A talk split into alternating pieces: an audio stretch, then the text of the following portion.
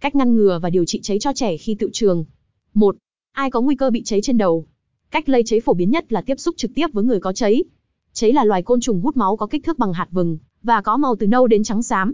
Chúng bám vào da đầu và đẻ trứng, hay gọi là trí trên tóc. Mặc dù không phổ biến, nhưng cháy có thể lây lan qua việc dùng chung quần áo hoặc đồ đạc. hai. Điều trị cháy như thế nào?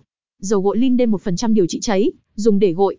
Lotion Melathion không phẩy năm phần trăm, dùng bôi lên tóc khô và da đầu. Kem hoặc lotion permethrin một phần trăm và các loại pyrethroids hoặc pyrethrins khác, thoa lên tóc ướt.